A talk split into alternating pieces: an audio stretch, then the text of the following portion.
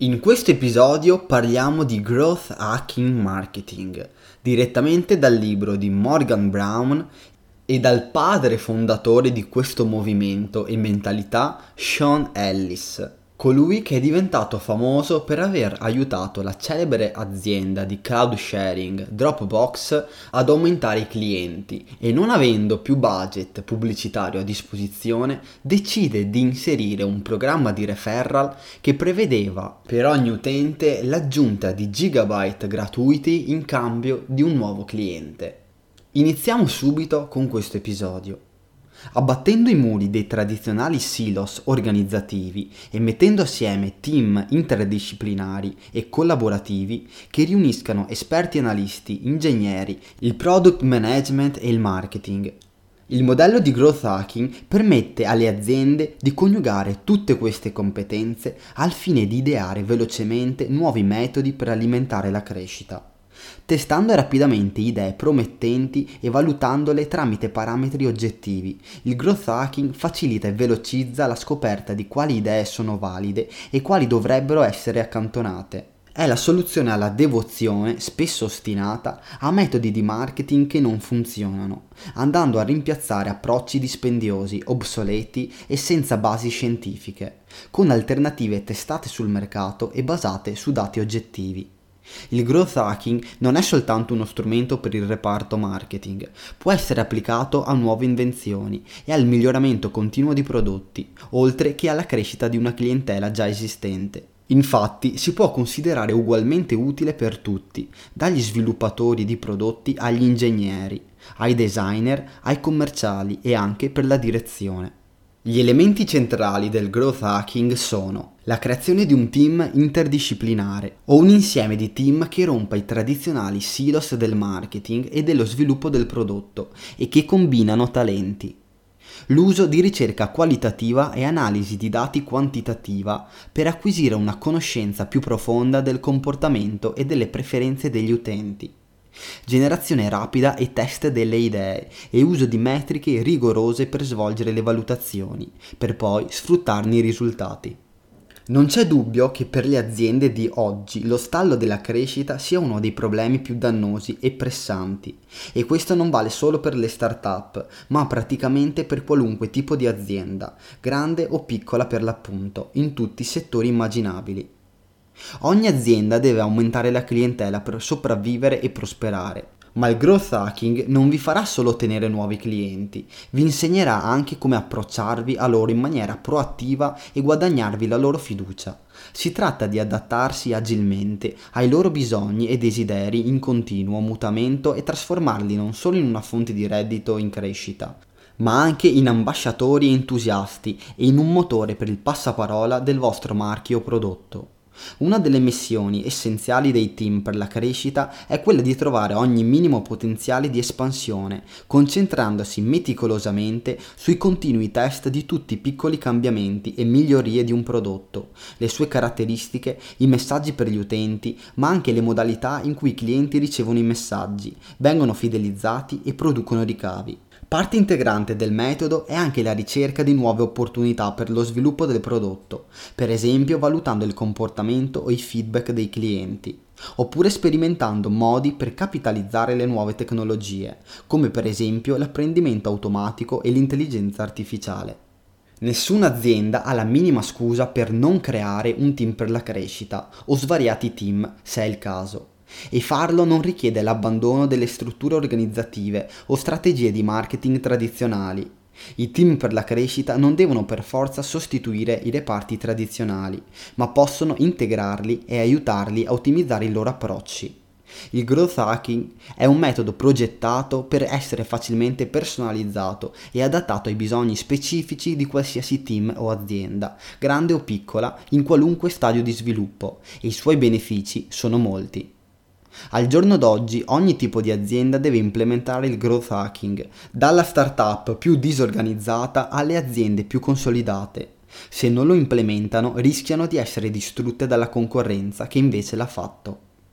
Oggi tutte le aziende sono in un modo o nell'altro tecnologiche, anche nei casi in cui il loro impegno su internet si limiti soltanto al marketing e alle vendite, piuttosto che allo sviluppo del prodotto. Inoltre, nel panorama imprenditoriale moderno, dove sembra che i leader di mercato vengano spodestati da un giorno all'altro, il bisogno di adottare subito nuovi strumenti tecnologici e sperimentare in continuazione lo sviluppo del prodotto e le campagne di marketing sta crescendo rapidamente, dal settore dei prodotti digitali ad aziende di ogni tipo. Il growth hacking è anche una risposta al bisogno di rapidità che sentono le aziende in questo momento. Trovare velocemente soluzioni di sviluppo è fondamentale nel panorama imprenditoriale di oggi, rivoluzionando i processi aziendali consolidati da tempo per sviluppare e lanciare prodotti, istituzionalizzando test di mercato continui e rispondendo sistematicamente alle domande del mercato. Il growth hacking rende le aziende molto più svelte, permette loro di cogliere nuove opportunità e correggere i problemi velocemente. Questo garantisce a coloro che adottano il metodo un grande vantaggio competitivo, che diventerà ancora più significativo man mano che l'azienda cresce. Di certo, un modo in più in cui il growth hacking offre competitività alle aziende è aiutandole a fare buon uso della massa di dati dei clienti, la cui raccolta è diventata facile come non mai, grazie agli strumenti tecnologici. Il growth hacking è un metodo di attingere ai dati in maniera efficace e di usarli per estrapolare informazioni specifiche, rilevanti e in tempo reale sul comportamento dell'utente, che può essere usato per creare strategie più coerenti e dare luogo a iniziative più efficienti e mirate. Le tecniche di marketing tradizionale, sia le pubblicità a stampa o in televisione, sia le nuove versioni su internet, che sono diventate una parte essenziale dell'insieme di strumenti del marketing tradizionale, sono in crisi, perché i mercati stanno diventando sempre più frammentati ed effimeri, mentre la pubblicità sono sempre più costose e ignorate. Il growth hacking permette alle società di ottenere uno sviluppo rivoluzionario senza investire denaro in un sistema di campagne marketing terribilmente costoso e dal dubbio valore imprenditoriale. Creare caratteristiche che facciano sì che il cliente si innamori di un prodotto o di un servizio e che diffonda la notizia fra gli amici e trucchi creativi per comunicare con i clienti in nuovi modi misurabili. Ecco cosa sta prendendo il posto del marketing tradizionale e i risvolti positivi sono infiniti. Molte aziende però credono che basti assumere un cavaliere solitario come solo e unico growth hacker, che arriverà con un sacco pieno di trucchi magici per far crescere la loro azienda. Questa è una concezione sbagliata. Il growth hacking è un lavoro di gruppo. I successi più grandi arrivano quando si combinano le conoscenze di programmazione con la competenza in analisi dei dati e l'esperienza nel settore marketing. Esistono veramente poche persone che possono racchiudere in sé tutte queste competenze. Un altro concetto sbagliato da correggere è che il growth hacking sia incentrato principalmente nel trovare nuovi clienti. In realtà i team per la crescita hanno giustamente responsabilità molto più vaste. Dovrebbero lavorare anche sull'attivazione del cliente, cioè rendere i clienti più attivi come utenti e acquirenti, Inoltre i team per la crescita dovrebbero lavorare per trovare metodi per fidelizzare e monetizzare i clienti, vale a dire fare in modo che continuino a tornare e aumentare i ricavi che producono, per sostenere la crescita a lungo termine. Quando nel lontano 2012 Parmo Dosocche diventò il nuovo direttore senior del product management di BitTorrent, quella che all'epoca era una startup rampante giunse a un bivio la crescita del loro famoso programma che permetteva agli utenti di scaricare file da internet si era fermata. La società aveva 50 dipendenti ed era organizzata secondo i silos tradizionali di marketing, gestione del prodotto, ingegneri e analisti dei dati. Una product manager esperta, Annabelle Sutterfield, si unì al team marketing di BitTorrent per aiutare a incrementare l'adozione del prodotto nuovo di zecca destinato ai dispositivi mobili. Oltre al compito che le era stato affidato di gestire la pubblicità e l'acquisizione di nuovi clienti, chiese anche di poter lavorare con il team di prodotto per far crescere pure il resto dell'imbuto, comprese le strategie di fidelizzazione del cliente e di monetizzazione, invece di limitare gli sforzi solo alla cima del funnel. Però, conducendo alcune ricerche che consistevano in sondaggi tra i clienti e analisi di dati dell'azienda sul loro comportamento, per trovare nuove idee per una campagna marketing, scoprì qualcosa che sembrava contraddire completamente le istruzioni del suo capo. Sembrava che molte delle migliori opportunità di crescita si trovassero più in giù nel funnel. Per esempio, sapeva che molti utenti dell'applicazione mobile, un prodotto gratuito, avevano scelto di non passare alla versione Pro a pagamento, quindi decise di condurre un sondaggio per chiedere la motivazione a coloro che non avevano fatto il passaggio. Una delle scoperte dalle indagini di Annabel lasciò il team del prodotto di Sasso e portò un rapido aumento dei ricavi. Il team aveva molte teorie sul perché gli utenti non passassero all'app a pagamento, la versione Pro, ma la risposta più frequente fornita dagli utenti, quando veniva loro chiesto perché non l'avessero fatto, li sorprese tutti. La risposta più comune? Gli utenti non avevano idea ci fosse anche una versione a pagamento. Il team non ci poteva credere Pensavano di averla pubblicizzata aggressivamente, ma a quanto pare avevano mancato il bersaglio. Neanche i loro utenti più attivi avevano notato i tentativi di farli passare alla versione Pro. Il primo intervento fu aggiungere un bottone ben visibile alla home screen dell'app, che spronasse gli utenti a comprare la versione Pro e sembra incredibile, ma quel piccolo cambiamento ebbe come risultato un aumento dei ricavi del 92% al giorno. Non costò nulla e ci volle pochissimo tempo per realizzare questo cambiamento e produsse immediatamente guadagni significativi. E questa idea probabilmente non l'avrebbero mai avuta se non avessero ascoltato i feedback dei clienti. Un altro successo fu quello che Annabel e Pramod chiamarono il Love Hack. Guardando i dati degli utenti e cercando di capire la causa di aumenti e diminuzioni dei numeri di persone che scaricavano l'app ogni giorno, Annabel notò un chiaro trend.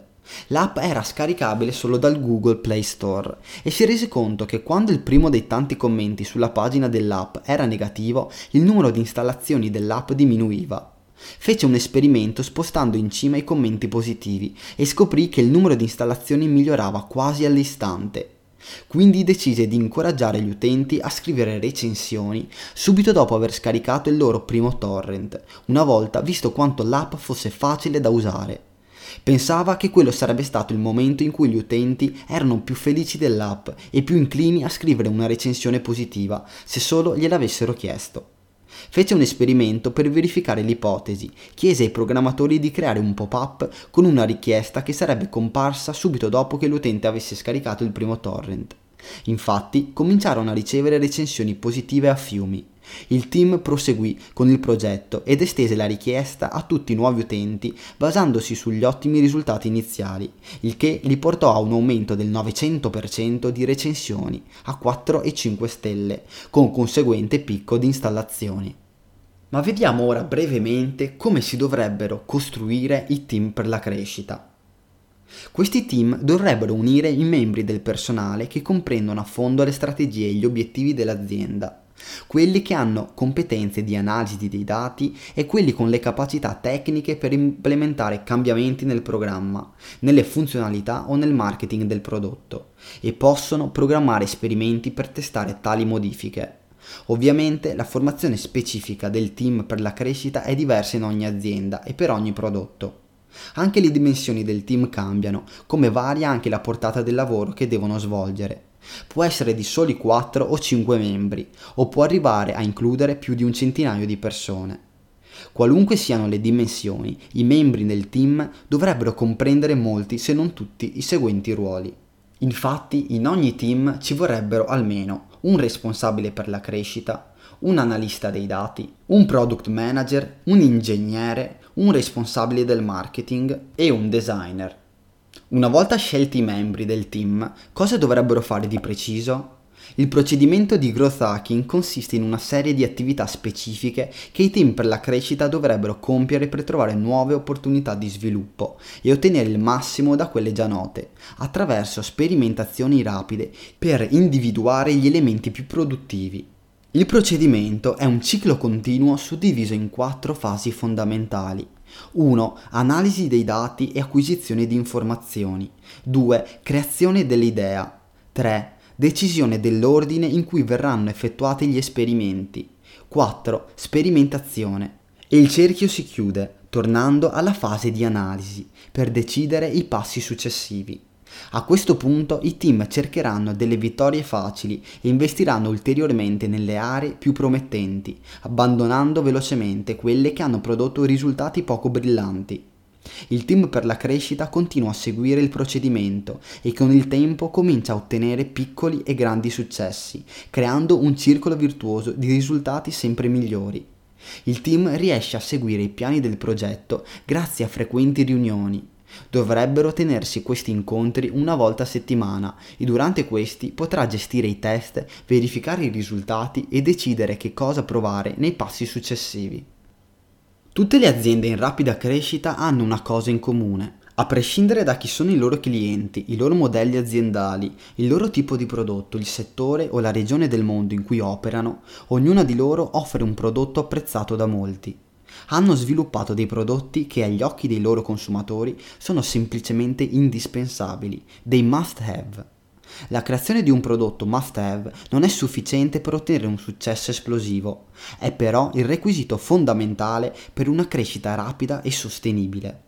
Una delle regole basilari del growth hacking è che non si deve cominciare la sperimentazione a ritmo serrato fino a quando non si è del tutto certi che il prodotto è un must have. Perché la dura verità è che non importa quanto marketing e pubblicità si facciano, se il prodotto è sotto la media non verrà apprezzato. Se non avete creato e identificato un valore fondamentale prima di cominciare le attività per la crescita, nel migliore dei casi finirete con una crescita illusoria e nel peggiore sarete respinti dal mercato. Certo, un lancio sfarzoso può attirare interesse all'inizio, ma se il vostro prodotto non è eccellente, non c'è campagna pubblicitaria che tenga, né spendendo svariati milioni di euro, né con la presenza di celebrità come portavoce. Non riuscirete a ottenere una crescita sostenibile. Il modo di sapere quando cominciare a spingere sulla crescita rapida è semplice. Potete identificare un momento wow apprezzato dagli utenti. I nuovi prodotti sono generalmente concepiti sulla base della promessa di un'esperienza wow che i clienti troveranno irresistibile e che colmerà una lacuna nelle necessità del grande pubblico. A volte va tutto secondo i piani e appena il prodotto comincia a essere utilizzato si avvia il passaparola. Molte volte invece per trovare un momento wow eccezionale servono sforzi ulteriori rispetto a limitarsi a presentare il prodotto e sperare che vada tutto bene. Il momento in cui gli utenti si rendono davvero conto dell'utilità di un prodotto, in cui capiscono il vero valore fondamentale, a che cosa serve, perché ne hanno bisogno e che benefici trarranno dal suo utilizzo. O in altre parole, perché quel prodotto è un must have. Ecco cosa trasforma i pionieri del prodotto in utenti esperti ed evangelizzatori. Per eBay, ad esempio, il momento wow era trovare e vincere all'asta oggetti unici da tutto il mondo. Per Facebook è stata poter mostrare istantaneamente foto e aggiornamenti ai propri amici e familiari e condividere i propri pensieri.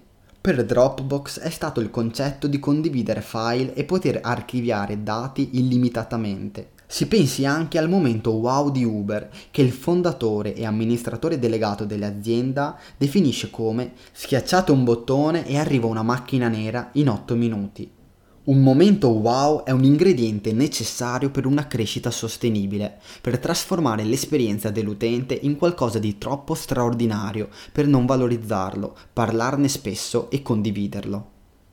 Alla Slack, una chat di gruppo progettata per eliminare discussioni via email infinite e una delle applicazioni con la crescita più rapida di tutti i tempi, i dati hanno dimostrato che, una volta che i componenti dei team si erano mandati almeno 2000 messaggi, i team avevano più probabilità di rendere Slack una parte fondamentale delle loro comunicazioni e di passare al prodotto a pagamento. Questo numero di messaggi sembra essere la soglia dopo la quale i clienti coglievano il valore di Slack, di migliorare la comunicazione rispetto alle email. Identificare quale possa essere il momento wow talvolta può essere complicato. La buona notizia è che se la scoperta di come far sì che il vostro prodotto crea un momento wow può essere un momento difficile, determinare se il vostro prodotto soddisfi i requisiti basilari necessari di solito non richiede analisi particolari. Per fare ciò viene utilizzata una valutazione in due parti. La prima fase è un semplice sondaggio. Questo sondaggio comincia con la domanda quanto sareste delusi se domani il prodotto non esistesse più? A. Molto deluso. B. Piuttosto deluso. C. Non sarei deluso. Non è poi così utile. D. Non lo uso più. L'interpretazione del sondaggio è abbastanza semplice. Se il 40% o più delle risposte è molto deluso, allora il prodotto ha raggiunto lo status del must have, che corrisponde a un via libera per andare avanti col processo di crescita. Tuttavia molti prodotti non raggiungeranno la soglia del 40%. In tal caso il lavoro del team per la crescita dovrà innanzitutto concentrarsi sul determinare perché non ha ottenuto risposte migliori. Se in molto deluso sono dal 25 al 40%, spesso quello che serve sono soltanto piccole modifiche al prodotto o al linguaggio usato per descriverlo e per le sue istruzioni. Se sono meno del 25%, è probabile che abbiate attratto un'utenza sbagliata per il vostro prodotto o che serva un ulteriore sviluppo prima di essere pronti a concentrarsi sulla crescita. In questi casi può esservi utile una serie di domande aggiuntive al vostro sondaggio del must have per farvi guidare nei passi successivi. Cosa usereste come alternativa a nome del vostro prodotto se non fosse più disponibile? A. Probabilmente non userei un'alternativa. B. Userei Qual è il beneficio principale che avete ottenuto da nome del vostro prodotto? Ha suggerito il nostro prodotto a qualcuno? No? Sì, spieghi come l'ho descritto.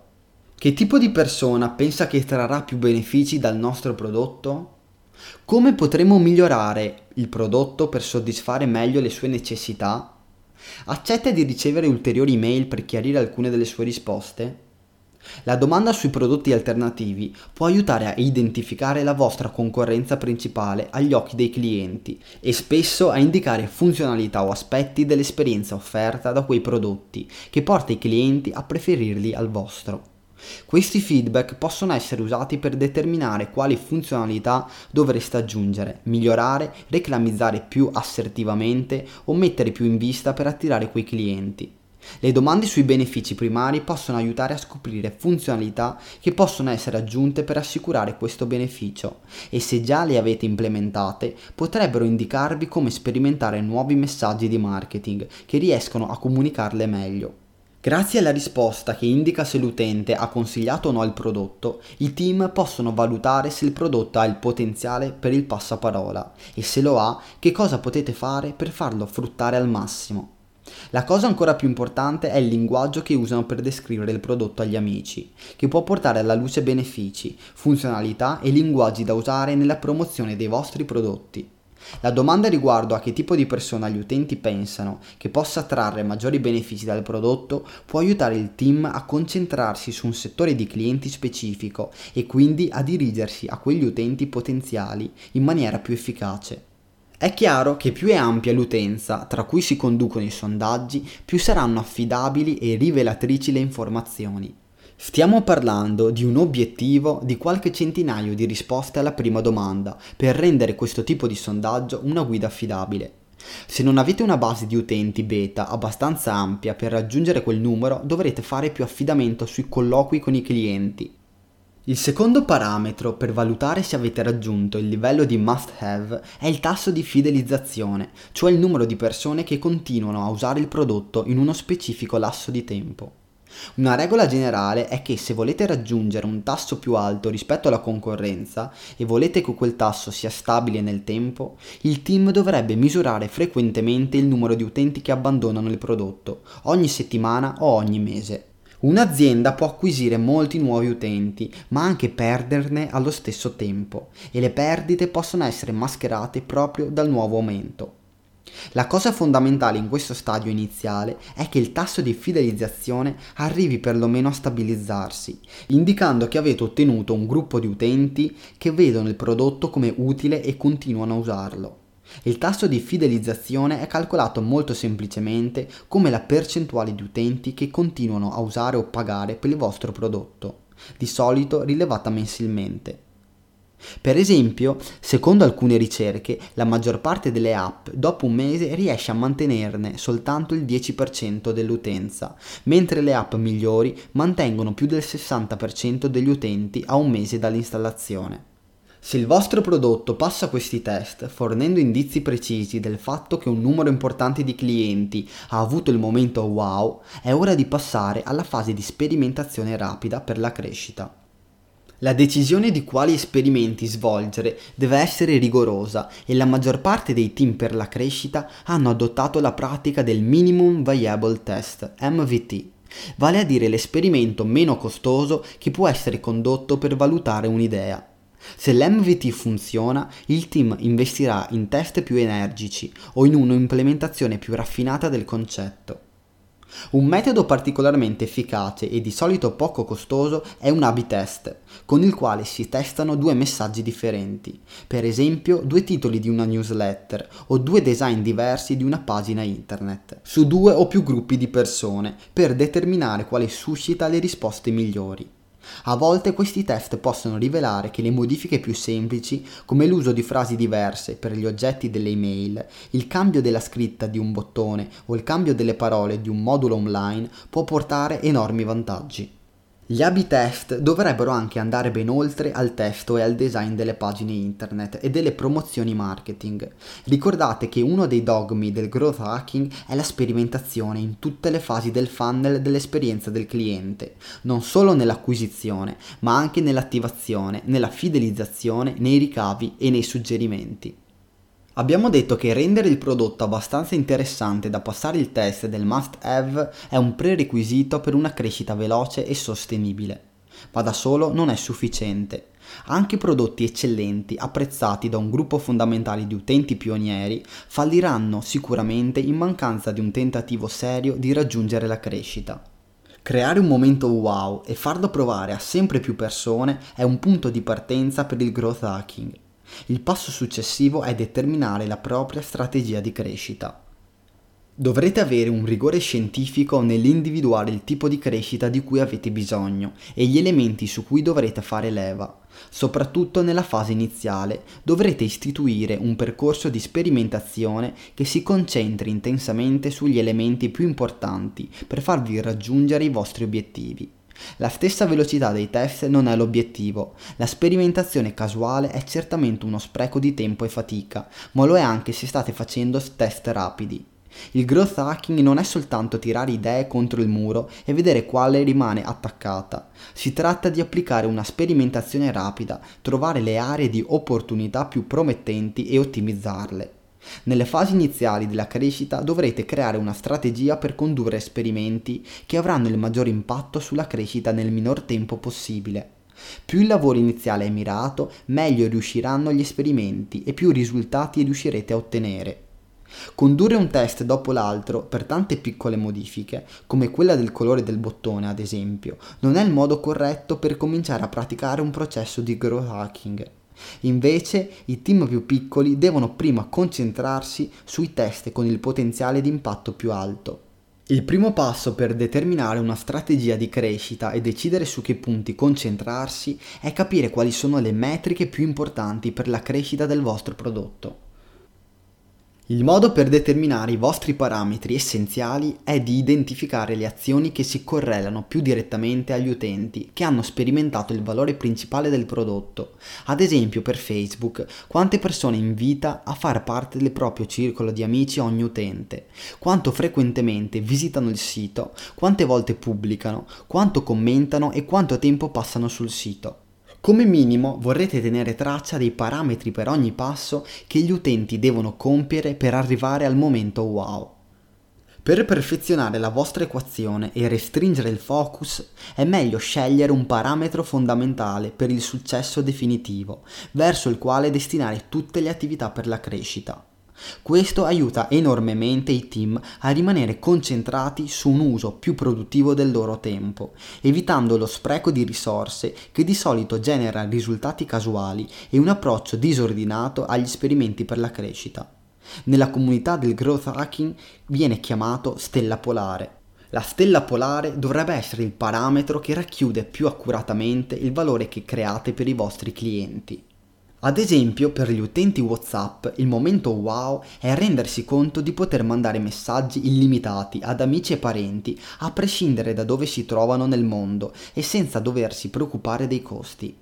La stella polare di WhatsApp quindi è il numero di messaggi mandati, non il numero di utenti attivi al giorno, perché anche se un utente è attivo con l'app tutti i giorni ma manda soltanto un messaggio, è poco probabile che WhatsApp sia il metodo di comunicazione preferito per contattare le sue conoscenze.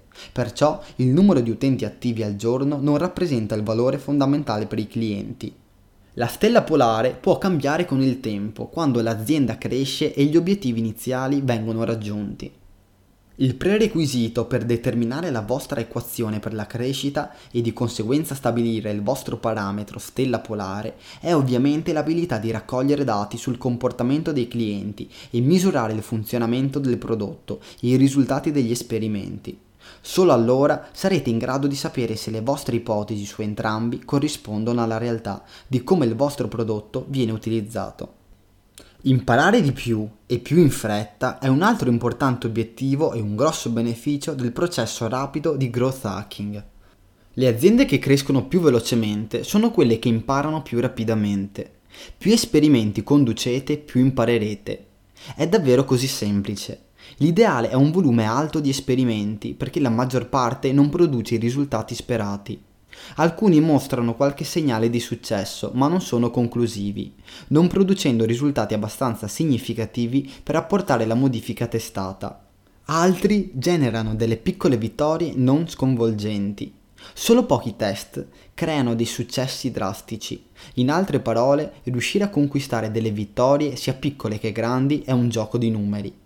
Ricordate che di solito una forte crescita deriva da una serie di piccole vittorie messe assieme nel tempo. Ogni piccolo insegnamento acquisito crea prestazioni migliori e idee migliori da testare, che portano a più vittorie e infine trasformano dei piccoli miglioramenti in una valanga di vantaggi competitivi. Il volume e il ritmo degli esperimenti che possono essere condotti dai team per la crescita possono variare enormemente a seconda delle dimensioni dell'azienda e delle risorse disponibili per supportare i test. Molti dei più importanti team per la crescita conducono regolarmente tra i 20 e i 30 esperimenti al giorno e alcuni molti di più. Alcune startup agli inizi possono riuscire a lanciare soltanto uno o due test alla settimana e da lì cominceranno a far crescere il volume mentre start-up più avanzate e grandi aziende consolidate possono anche cominciare con un numero molto più alto. Ricordate che le fasi del processo sono analisi dei dati e acquisizione informazioni, creazione dell'idea, decisione dell'ordine in cui verranno effettuati gli esperimenti, sperimentazione e il cerco si chiude con la fase di analisi per prendere in esame i risultati e decidere le fasi successive, in un unico circolo continuo. Non importa quale sia il vostro prodotto o quali aspetti stiate testando, ogni modifica apportata attraverso questo ciclo dovrebbe essere completata a intervalli costanti, preferibilmente in una o due settimane. Questo ciclo è gestito da riunioni del team per la crescita di un'ora ogni settimana per prendere in esame i risultati e concordare quali esperimenti compiere la settimana successiva. La velocità con cui il processo di growth hacking può produrre miglioramenti significativi è sorprendente. A volte un trucco può passare da essere il germoglio di un'idea al motore per la crescita in soltanto due settimane di lavoro, comprensive del tempo speso nell'analisi dei dati preparatoria e nella prima riunione del team. Uno degli aspetti migliori del growth hacking è che anche gli esperimenti che non vanno a buon fine possono insegnare molto in un periodo di tempo incredibilmente breve. Passiamo ora a vedere qualche trucco riguardante gli elementi fondamentali di ogni tipologia di business e questi sono acquisizione, attivazione, fidelizzazione e monetizzazione degli utenti. Iniziando dal primo, i trucchi per l'acquisizione. Tanto per essere chiari, acquisire nuovi clienti è estremamente importante per ogni azienda ma se l'acquisizione di quei clienti vi costa più di quanto riuscirete a ricavare da loro, beh diciamo che avete un problema. Ci sono ancora moltissime aziende che cadono nella trappola dello spendere troppo per la ricerca di nuovi clienti. Una volta che avrete messo assieme il vostro team, individuato i vostri punti di forza per la crescita ed effettuato abbastanza test per stabilire che il vostro prodotto sia un must have, sarete pronti per affrontare il primo passo del funnel della crescita, l'acquisizione dei clienti. A prescindere da come un potenziale cliente scopre il vostro prodotto tramite pubblicità, articoli, recensioni, passaparola, i primi testi che leggono devono mandare il messaggio giusto velocemente e oggi devono farlo molto più velocemente rispetto a qualche anno fa. La ricerca ha dimostrato che la capacità di attenzione media è di 8 secondi Avendo così poco tempo per fare colpo, è indispensabile che i potenziali clienti capiscano quasi immediatamente a cosa serve il vostro prodotto. Questo significa che il linguaggio che usate deve far leva in maniera diretta e persuasiva sui loro bisogni o necessità, in meno di 8 secondi. In altre parole, dovrete creare un linguaggio che comunichi in maniera concisa i valori del vostro prodotto, facendo intendere il momento wow e che risponda alla semplice domanda più comune nelle menti dei consumatori. In che modo questa cosa che mi state mostrando migliorerà la mia vita? Uno dei migliori esempi di una descrizione del prodotto estremamente accattivante è il linguaggio usato da Steve Jobs per presentare il primo iPod.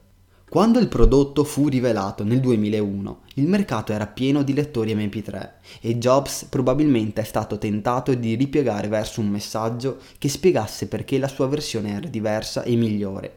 Ma, con un colpo di genio, decise di non fare ricorso a nessun tipo di linguaggio usato per descrivere i lettori MP3 e la loro funzione. Decise invece di riplasmare il modo in cui la gente vedeva i lettori musicali con una frase semplice e accattivante mille canzoni in tasca. Piuttosto che sprecare tempo cercando di differenziare il suo prodotto dagli altri in termini di prezzo o di funzioni, Steve Jobs aveva capito che il valore principale, la magica esperienza wow, consisteva nel portarsi appresso la propria collezione di musica completa, sempre, ovunque e senza problemi. In molti casi una strategia è usare il linguaggio usato dai vostri clienti per descrivere il vostro prodotto e i suoi vantaggi quando ne parlano sui social media e nelle recensioni online. Un'altra è di riprendere le risposte dei clienti nei sondaggi che si spera abbiate condotto per determinare se il vostro prodotto è un must have. Potete anche prendere il telefono e chiamare i vostri clienti direttamente, semplicemente chiedere loro come descrivono il vostro prodotto e il suo valore ad amici e colleghi e ciò farà venire inevitabilmente a galla qualche parola o frase efficace. Anche parlare con i membri del team del supporto clienti può essere illuminante, come può esserlo leggere le trascrizioni delle chiamate all'assistenza clienti e scorrere i forum e le recensioni online del prodotto per comprendere il tipo di linguaggio usato dai vostri clienti.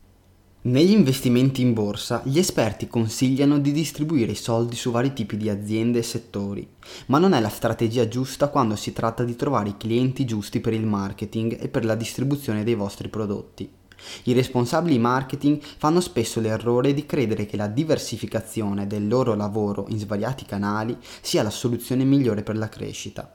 Di conseguenza disperdono troppo le risorse e non riescono a concentrarsi abbastanza su uno o due canali, diminuendo le possibilità di essere efficaci.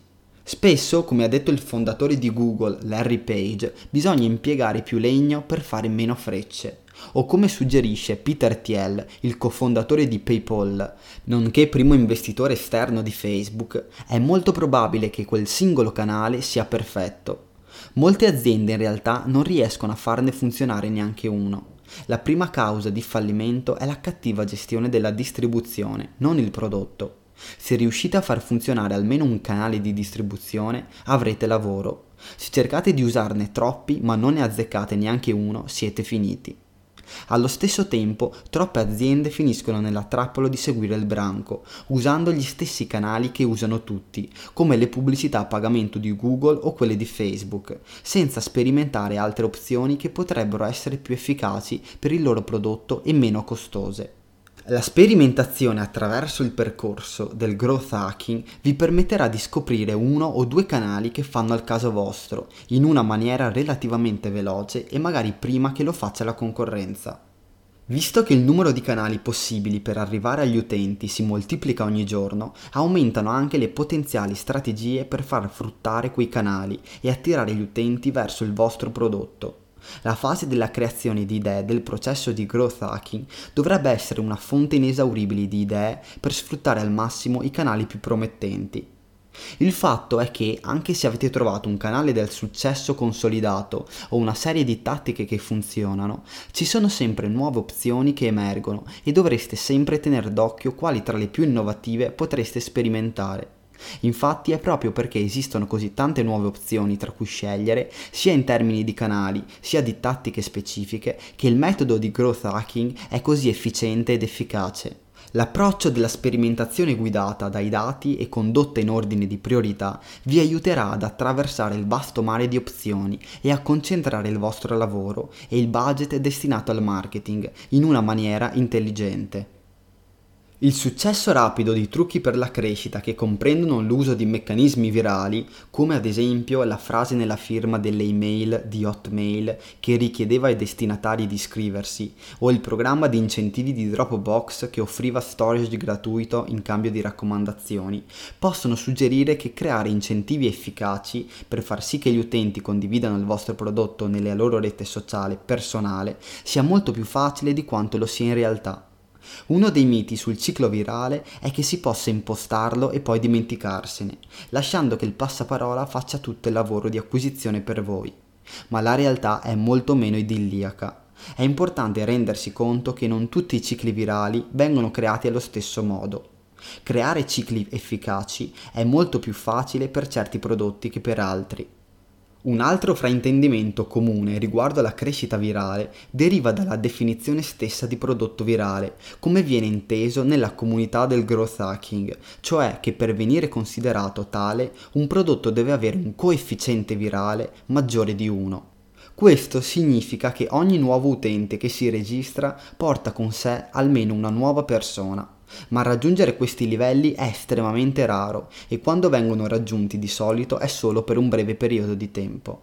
I cicli virali migliori sono quelli in cui gli utenti stessi sono motivati a contribuire alla registrazione di altri utenti, perché così facendo migliorano la loro esperienza del prodotto, come ad esempio nei casi di Facebook e LinkedIn.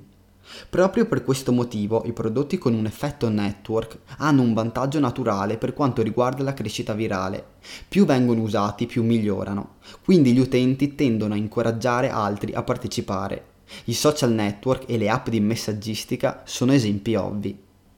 Se non c'è nessun incentivo insito nel prodotto, integrato nella user experience, potreste doverlo creare, di solito offrendo una ricompensa di qualche tipo ma è di cruciale importanza che qualunque ricompensa ricevano gli utenti, questa sia resa rilevante per il valore principale del prodotto.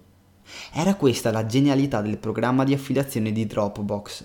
Il prodotto offriva spazio di archiviazione per i propri file e la possibilità di condividerli con gli altri. Quindi non solo fare in modo che più persone usufruissero del servizio era negli interessi degli utenti di Dropbox, ma anche ottenere gratuitamente più spazio era un incentivo completamente in linea con il suo valore principale. Una regola base è, se vendete un servizio un prodotto materiale o qualche tipo di informazione o contenuto, il valore dell'incentivo dovrebbe essere strettamente correlato a quello che vendete. Anche le offerte in denaro possono funzionare, ma per ottenere un effetto migliore è importante che siano legate al valore principale del prodotto. Airbnb offriva ad esempio un incentivo di 25 dollari sia per i mittenti sia per i destinatari degli inviti, da usare in un pernottamento prenotato tramite l'azienda. In questo caso è importante usare un messaggio collegato al prodotto o al brand. Il linguaggio usato da Airbnb suggerisce che i clienti potranno condividere la fantastica esperienza di vivere come l'agente del luogo offerta dall'azienda, invece di offrire spudoratamente dei soldi. Quando richiedete agli altri di condividere qualcosa, bisogna trovare l'equilibrio giusto. Non dovete essere troppo invadenti per non risultare fastidiosi o insistenti, ma dovete fare in modo che gli utenti lo notino.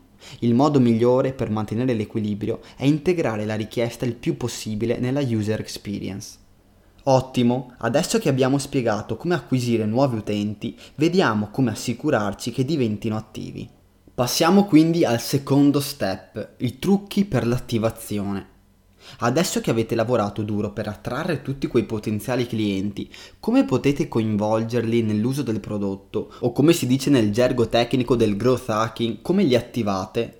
Purtroppo questo è un fattore in cui molte aziende sbagliano. Infatti il 98% del traffico dei siti internet non porta all'attivazione e la maggior parte delle app perdono fino all'80% di utenti nei primi tre giorni.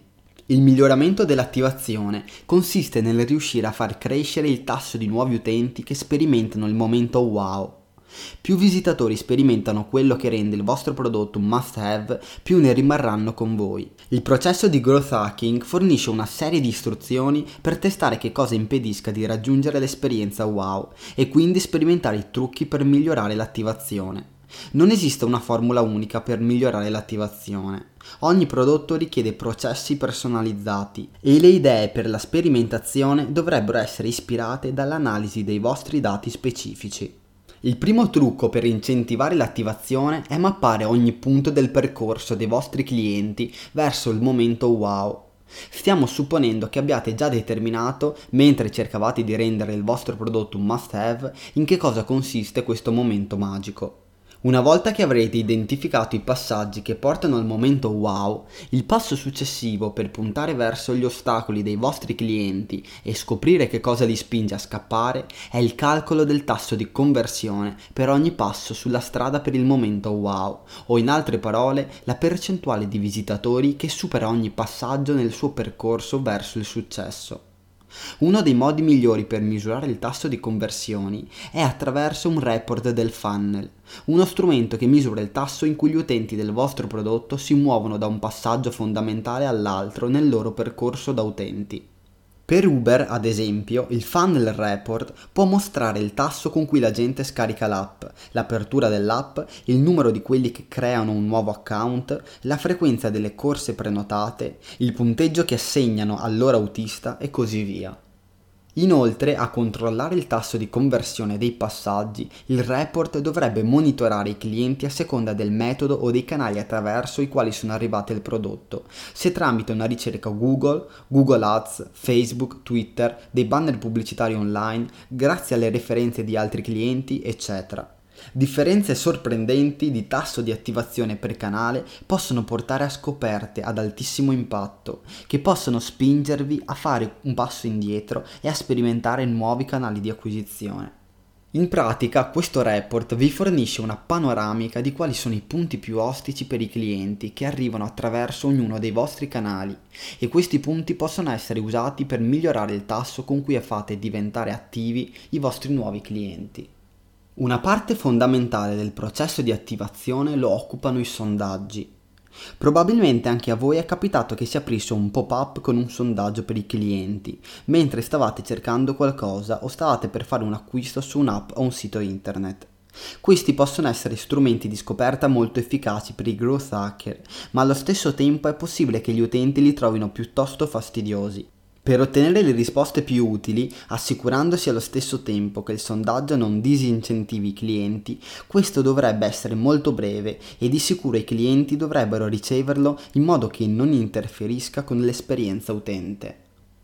Ricapitolando, i passaggi sono mappare tutti i passi che portano l'utente a vivere il momento wow, creare un report del funnel che segnali il tasso di conversione per ognuno dei passi degli utenti, dividendoli a seconda del canale da cui arrivano, condurre sondaggi e interviste, sia degli utenti che hanno superato ogni passo, ma fra cui comunque notate un alto tasso di abbandono, sia di quelli che hanno abbandonato in uno di quei passi per capirne le cause Potrete usare queste informazioni per creare nuove idee altamente mirate da sperimentare per migliorare i vostri risultati. Adesso osserviamo gli ostacoli più comuni all'attivazione e come progettare esperimenti per evitarli. Eliminare le frizioni. Nel design della user experience, frizione è il termine usato per riferirsi a intralci fastidiosi che impediscono a qualcuno di completare l'azione che sta cercando di portare a termine, come le pubblicità che compaiono nel bel mezzo di un articolo che state leggendo o le lettere di un captcha quando sono troppo distorte, che vi costringono a fare svariati tentativi prima di riuscire a inviare il modulo. Per un prodotto materiale come per esempio una macchina del caffè potrebbero essere delle procedure di funzionamento troppo complicate. Ottimizzare l'esperienza dei nuovi clienti. La prima regola del design e dell'ottimizzazione della user experience è di trattarla come un'esperienza unica, un incontro esclusivo con il vostro prodotto, quindi dovete pensarla come un prodotto a sé stante. Questo significa che dovrete creare un'esperienza speciale che convinca gli utenti a interagire con il prodotto e apprezzare quello che ha da offrire. Il paradosso dell'aumento dell'attivazione è che non tutti i tipi di frizione sono negativi. Mollare gli utenti senza contesto o senza un'idea direttamente nel vostro prodotto il più velocemente possibile non è sempre la scelta migliore. A volte dovreste mettere in mezzo delle frizioni positive. Creare frizione positiva è una maniera delicata di aggiungere dei passaggi gestibili e possibilmente coinvolgenti nel percorso dei visitatori, che li aiutino a comprendere qual è il valore e che permettano loro di raggiungere il momento wow con maggiore prevedibilità. Ad esempio, chiedere agli utenti di parlare dei loro interessi o dei problemi per cui stanno cercando una soluzione crea subito un impegno, perché devono investire un po' di tempo a rispondere, mentre allo stesso tempo hanno stabilito un contatto personale più profondo con il vostro prodotto. Fa anche pensare agli utenti che siete interessati a loro come individui e volete fornire il miglior servizio possibile. La tecnica funziona meglio se è chiaro per i clienti che la personalizzazione del prodotto in base alle loro necessità sarà un vantaggio per loro. In ogni caso si raccomanda di non fare più di 5 domande. Un altro esempio è la gamification. La gamification consiste in pratica nell'offrire ricompense come vantaggi o privilegi non disponibili a tutti per chi compie certe azioni. Aggiungendo un elemento gradevole di sfida e divertimento e offrendo ricompense significative, la gamification può essere uno strumento efficace. Un ultimo esempio sono i trigger. Anche più della gamification, l'uso dei trigger per incentivare l'attivazione ha bisogno di riflessioni accurate per riuscire. I trigger sono ogni tipo di invito che provoca una reazione da parte del destinatario, i più comuni sono notifiche via email, notifiche nei telefoni e in maniera meno invadente le call to action su una pagina internet. Non si può negare che i trigger siano una delle tattiche più efficaci per aumentare l'uso del vostro prodotto. Ma siccome i trigger possono essere molto invadenti, dovreste essere prudenti nel loro utilizzo e sperimentarli a piccoli passi. Una regola basilare per l'impiego dei trigger è che il vostro motivo per mettervi in contatto con gli utenti dovrebbe essere informarli di un'opportunità che abbia per loro un valore chiaro. Passiamo ora al terzo step, la fidelizzazione. Ecco quindi alcuni trucchi per la fidelizzazione. Il leggendario esperto di business Peter Drucker svariati anni fa scrisse che lo scopo del business è di creare e di mantenere un cliente ma anche se nessuno oserebbe contraddire la massima del famoso teorico del business, resta il fatto che per molte aziende il tasso di abbandono dei clienti, ossia la frequenza con cui si perdono i nuovi clienti, è sconvolgente. È una sfortuna dato che una buona fidelizzazione è un fattore decisivo per un'alta redditività in ogni tipo di azienda. Delle ricerche hanno dimostrato che un aumento del 5% del tasso di fidelizzazione aumenta i profitti dal 25 al 99%. Una ragione è che l'acquisizione di un nuovo cliente è molto dispendiosa, specialmente adesso che i costi pubblicitari stanno andando alle stelle a causa dell'impennata della concorrenza per gli spazi online di qualità. Più dovete spendere in anticipo per attrarre nuovi clienti, più pagherete cara la loro perdita, rendendo la fidelizzazione dei clienti ancora più fondamentale, sia per recuperare la spesa per le campagne pubblicitarie, sia per prevenire che i clienti vi lasciino per la concorrenza. Amazon è forse il punto di riferimento a cui aspirare nel campo. Soprattutto il programma di abbonamento dell'azienda Amazon Prime è stato un trionfo per la fidelizzazione dei clienti, principalmente grazie alle consegne gratuite in un giorno su migliaia di articoli, ma anche per altri vantaggi ausiliari che sono stati aggiunti al programma, come i servizi di streaming di film e di musica. Il 73% degli utenti che fanno la prova gratuita finisce per sottoscrivere l'abbonamento e il 91% degli abbonati lo rinnova dopo il primo anno. Il fatto ancora più sorprendente è che la fidelizzazione continua ad aumentare di pari passo con il tempo di iscrizione degli utenti, con un tasso di rinnovi del programma dopo il secondo anno pari al 96%, cifre quasi inaudite. Un altro vantaggio di un'alta fidelizzazione è che permette di raggiungere risultati concreti sia tramite il passaparola sia con il marketing virale, perché più a lungo gli utenti rimangono fedeli al vostro prodotto, più opportunità avranno di parlarne e di mostrarlo ad amici e conoscenti. Ma prima di scendere nei dettagli di come applicare il processo di growth hacking per migliorare la fidelizzazione, è importante tornare alle basi di che cosa genera la lealtà del cliente e lo spinge a tornare. Molti prodotti digitali di successo ottengono un tasso di fidelizzazione che cresce nel tempo. Per esempio, più foto si pubblicano sul proprio profilo di Instagram e più persone si seguono, più valore avrà per noi l'app. Tutti i tipi di aziende possono e dovrebbero lavorare per aumentare il valore che forniscono ai clienti e il loro livello di attività nel tempo. La fidelizzazione si può dividere in tre fasi, iniziale, intermedia e a lungo termine. La fase iniziale è un periodo critico, durante il quale un nuovo utente si convince a usare o comprare un prodotto o un servizio, o diventa inattivo dopo una o due visite. Pensate al tasso di fidelizzazione iniziale come a quanto un prodotto crei dipendenza. Non c'è una definizione fissa di periodo iniziale di fidelizzazione, può essere anche soltanto di un giorno per un'app per dispositivi mobili o una o due settimane per i social network. La ricerca mostra che gli utenti che ottengono maggior valore da un prodotto durante il periodo iniziale hanno probabilità più alte di rimanere più a lungo. Per esempio, Pinterest potrebbe determinare dall'analisi dei dati utenti che se un nuovo utente non torna al sito almeno tre volte entro le prime due settimane dopo la registrazione, è molto probabile che smetta di usarlo. Ciò significa che il team per la crescita dovrebbe lavorare sodo per fare in modo che ritorni quel numero minimo di volte entro il periodo di tempo prestabilito. Quando gli utenti hanno oltrepassato la soglia della fidelizzazione iniziale, passano alla fase intermedia, un periodo in cui il prodotto spesso non è più considerato una novità. La missione principale dei team per la crescita, per trattenere i clienti che si trovano in questa fase intermedia, è di rendere l'uso del prodotto un'abitudine, Lavorare per fare in modo che il prodotto o il servizio offra un senso di soddisfazione duraturo nel tempo o che gli utenti non debbano essere incoraggiati a usarlo di nuovo perché hanno inglobato l'uso del prodotto nella loro routine. Infine si passa alla fidelizzazione a lungo termine. Questa è la fase in cui i team per la crescita contribuiscono a garantire che il prodotto offra sempre più valore i team devono sperimentare metodi per migliorare il prodotto, aiutare i team dello sviluppo del prodotto a determinare le tempistiche per introdurre migliorie delle funzioni esistenti o funzioni del tutto nuove. La chiave è continuare a rinfrescare la percezione che il cliente ha del prodotto in quanto must have. Le tendenze più problematiche possono essere scoperte con le analisi di coorte, per esempio, un team per la crescita può scoprire un tasso di abbandono particolarmente alto di utenti che erano stati acquisiti durante una campagna specifica o durante un periodo dell'anno in particolare.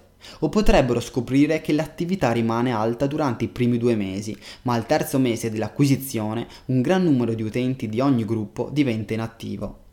Una volta che avrete analizzato i dati dei gruppi per identificare i punti di abbandono durante la fase iniziale e che avrete usato i sondaggi per esplorare le cause delle defezioni, potete cominciare gli esperimenti per le soluzioni.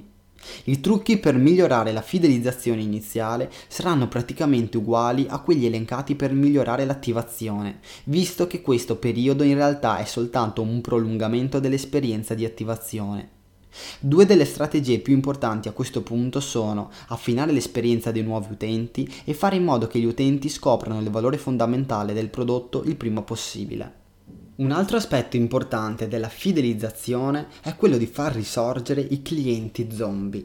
Fare tornare gli utenti che hanno abbandonato un prodotto nel gergo della crescita si chiama resurrezione. Il processo di growth hacking può ancora una volta aiutarvi a scoprire quali esperimenti condurre per far resuscitare i clienti zombie che sono scomparsi dal vostro radar.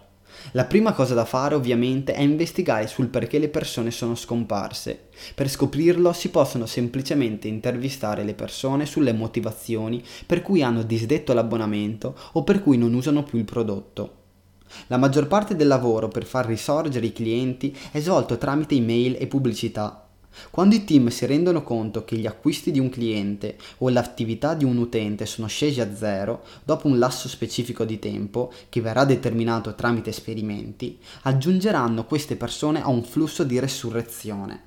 Vale a dire che saranno inseriti in una lista di destinatari di comunicazioni email o annunci mirati, progettati per farli ritornare attivi, spesso ricordando il momento wow o il valore principale che un tempo li aveva attratti al prodotto. Creando un'email specifica personalizzata e delle campagne di notifiche sul telefono per i clienti che sono diventati inattivi o poco attivi, le aziende a volte riescono a riportarne indietro numeri considerevoli. E siccome questi clienti conoscono già il momento wow del prodotto e l'hanno già vissuto, la resurrezione spesso può essere più facile e meno costosa del reclutamento di clienti completamente nuovi. Adesso, per capire bene i metodi per far fruttare al meglio le opportunità di guadagnare di più attraverso la crescita della fidelizzazione, andiamo a esplorare come il growth hacking può aiutare le aziende a guadagnare di più da ogni cliente. Passiamo quindi a vedere il quarto step del processo, i trucchi per la monetizzazione. L'obiettivo finale dell'acquisizione, attivazione e fidelizzazione dei clienti è ovviamente trarne profitto. In una situazione ideale, più passa il tempo, più guadagnerete da ogni cliente, fenomeno conosciuto come aumento del lifetime value. Il growth hacking offre molti modi di ideare esperimenti per ottimizzare i guadagni provenienti dalla vostra clientela.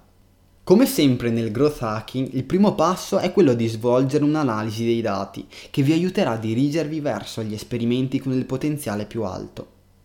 L'obiettivo in questa fase è di evidenziare le opportunità offerte lungo il percorso, dall'acquisizione alla fidelizzazione, di guadagnare grazie ai clienti. Dovrete anche identificare tutti i punti del percorso che presentano barriere alla generazione di ricavi, come la frizione nei processi di pagamento. Analizzando i vostri dati dei clienti per valutare le opportunità, dovreste anche suddividere gli utenti in diversi gruppi. Perciò la prima serie di gruppi da suddividere sono quelli dei clienti ad alto profitto contro quelli a basso profitto. Ad esempio, per un servizio in abbonamento di solito si suddividono a seconda dei livelli dei piani dell'abbonamento. Per un'azienda di e-commerce potete suddividere i clienti in gruppi a seconda di quanto spendono ogni anno. L'obiettivo della creazione di questi gruppi è quello di generare modi migliori per soddisfare i bisogni e le necessità specifiche dei clienti. I team per la crescita dovrebbero sfruttare i sondaggi e scoprire direttamente da ogni segmento principale di clienti quali miglioramenti al prodotto preferirebbero, come ad esempio nuove funzioni, nuovi piani tariffari o una scelta migliore di articoli.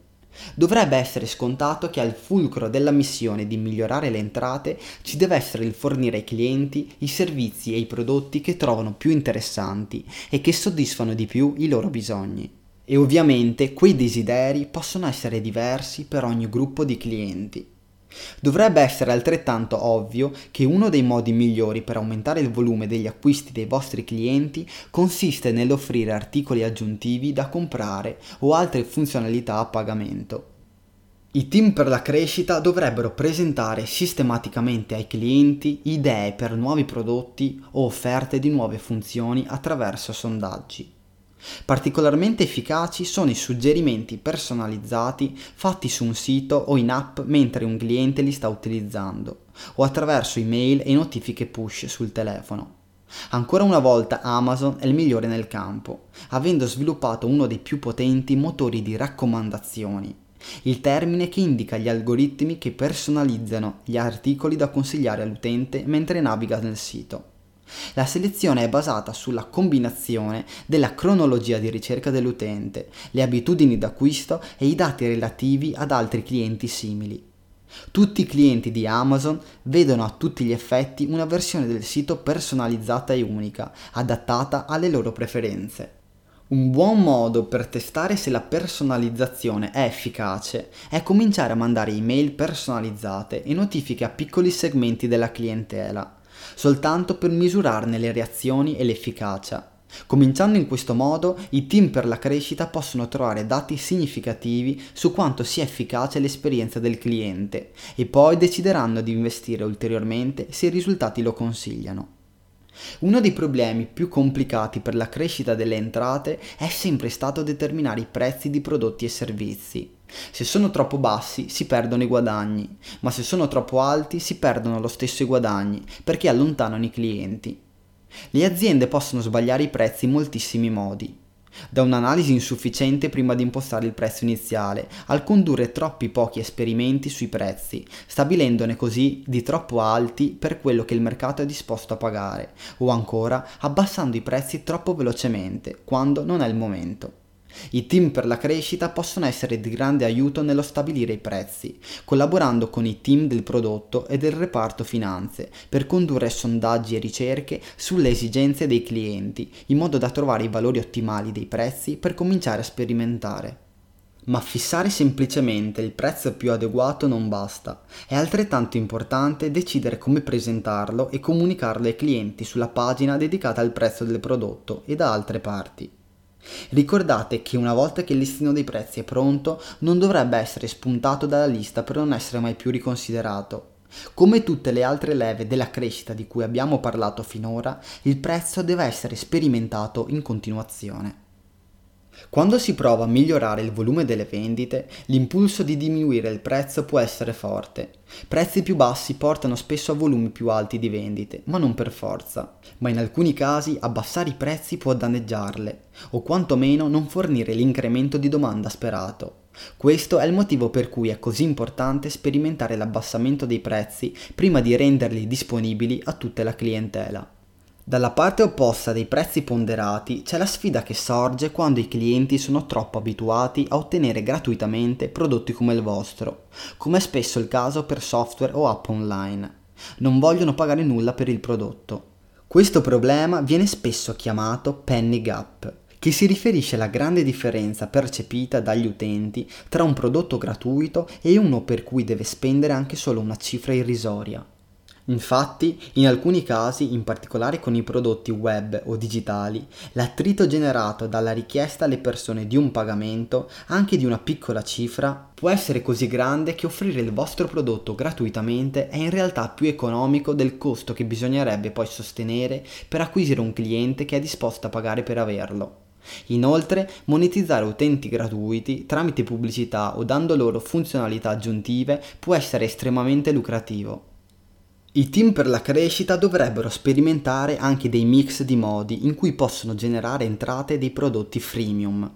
Molte app di successo usano un insieme di pubblicità, programmi di affiliazione e sponsor per generare entrate. I team possono considerare di monetizzare i dati degli utenti vendendoli. Per esempio, un'app potrebbe far pagare altre aziende per accedere all'attività dei propri utenti attraverso un modello di abbonamento o tramite la condivisione di entrate, vale a dire collaborando con un rivenditore online che vende prodotti all'interno dell'app. In tutti i casi i team per la crescita dovrebbero farsi guidare dai dati, misurare che cosa funziona e che cosa sono disposti a pagare gli utenti e sperimentare per soddisfare quei bisogni e massimizzare le entrate nel tempo. Ancora una volta, i sondaggi possono essere efficaci per scoprire per cosa gli utenti sono disposti a pagare, ma sappiamo tutti che i consumatori non sono sempre razionali e prevedibili. Dicono di volere una cosa e poi pagano per un'altra. Perciò, anche se il feedback è un modo efficace per ideare trucchi per la sperimentazione, la comprensione della psicologia del comportamento del consumatore è estremamente preziosa per monetizzare quei clienti e per far crescere le entrate. Incentivare la crescita è un lavoro che non si può considerare mai veramente terminato. Le società più affermate che riescono a mantenere il proprio successo sono quelle che spingono costantemente per ottenere di più sfruttando il loro successo, facendo tesoro di nuove opportunità e creando un circolo virtuoso di crescita. Una delle più grandi minacce per il successo a lungo termine è quando le aziende non sono abbastanza attente a rispondere ai cambiamenti del loro mercato, non riuscendo a individuare l'obsolescenza del prodotto o del canale, non riconoscendo la nuova concorrenza, non riuscendo a fare gli aggiornamenti dei prodotti necessari non adeguando la strategia di marketing in modo tempestivo o non adottando nuove tecnologie.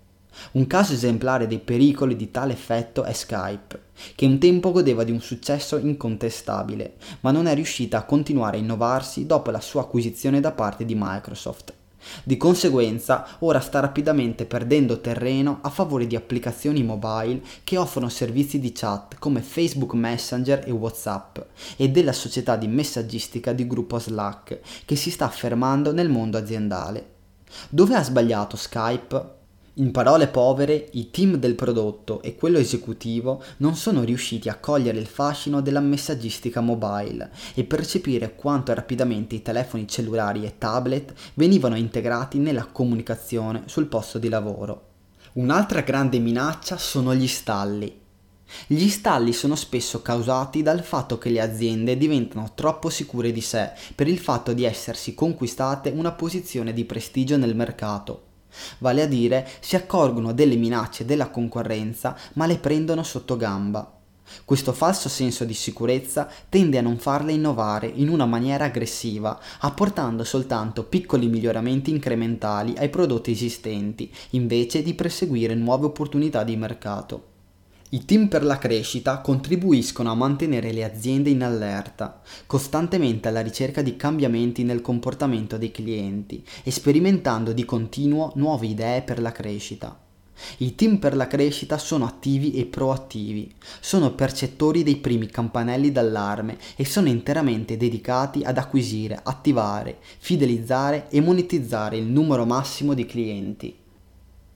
Una delle maggiori sfide per le aziende nel continuare a perseguire la crescita è infrangere i confini del proprio modo di operare, anche se funzionante. La mentalità del se non è rotto non c'è niente da aggiustare. I team per la crescita possono svolgere un ruolo cruciale nell'aiutare le aziende a pensare fuori dai proverbiali schemi, per rompere lo stampo e trovare un modo di andare oltre a ciò che non è rotto, per trovare qualcosa che funzioni ancora meglio. Un team per la crescita dovrebbe programmare regolarmente esperimenti che vanno oltre l'ottimizzazione per apportare i cambiamenti più innovativi. Queste iniziative ambiziose sono la migliore difesa di una società contro il pensiero di microinnovazione incrementale che così spesso porta allo stallo della crescita.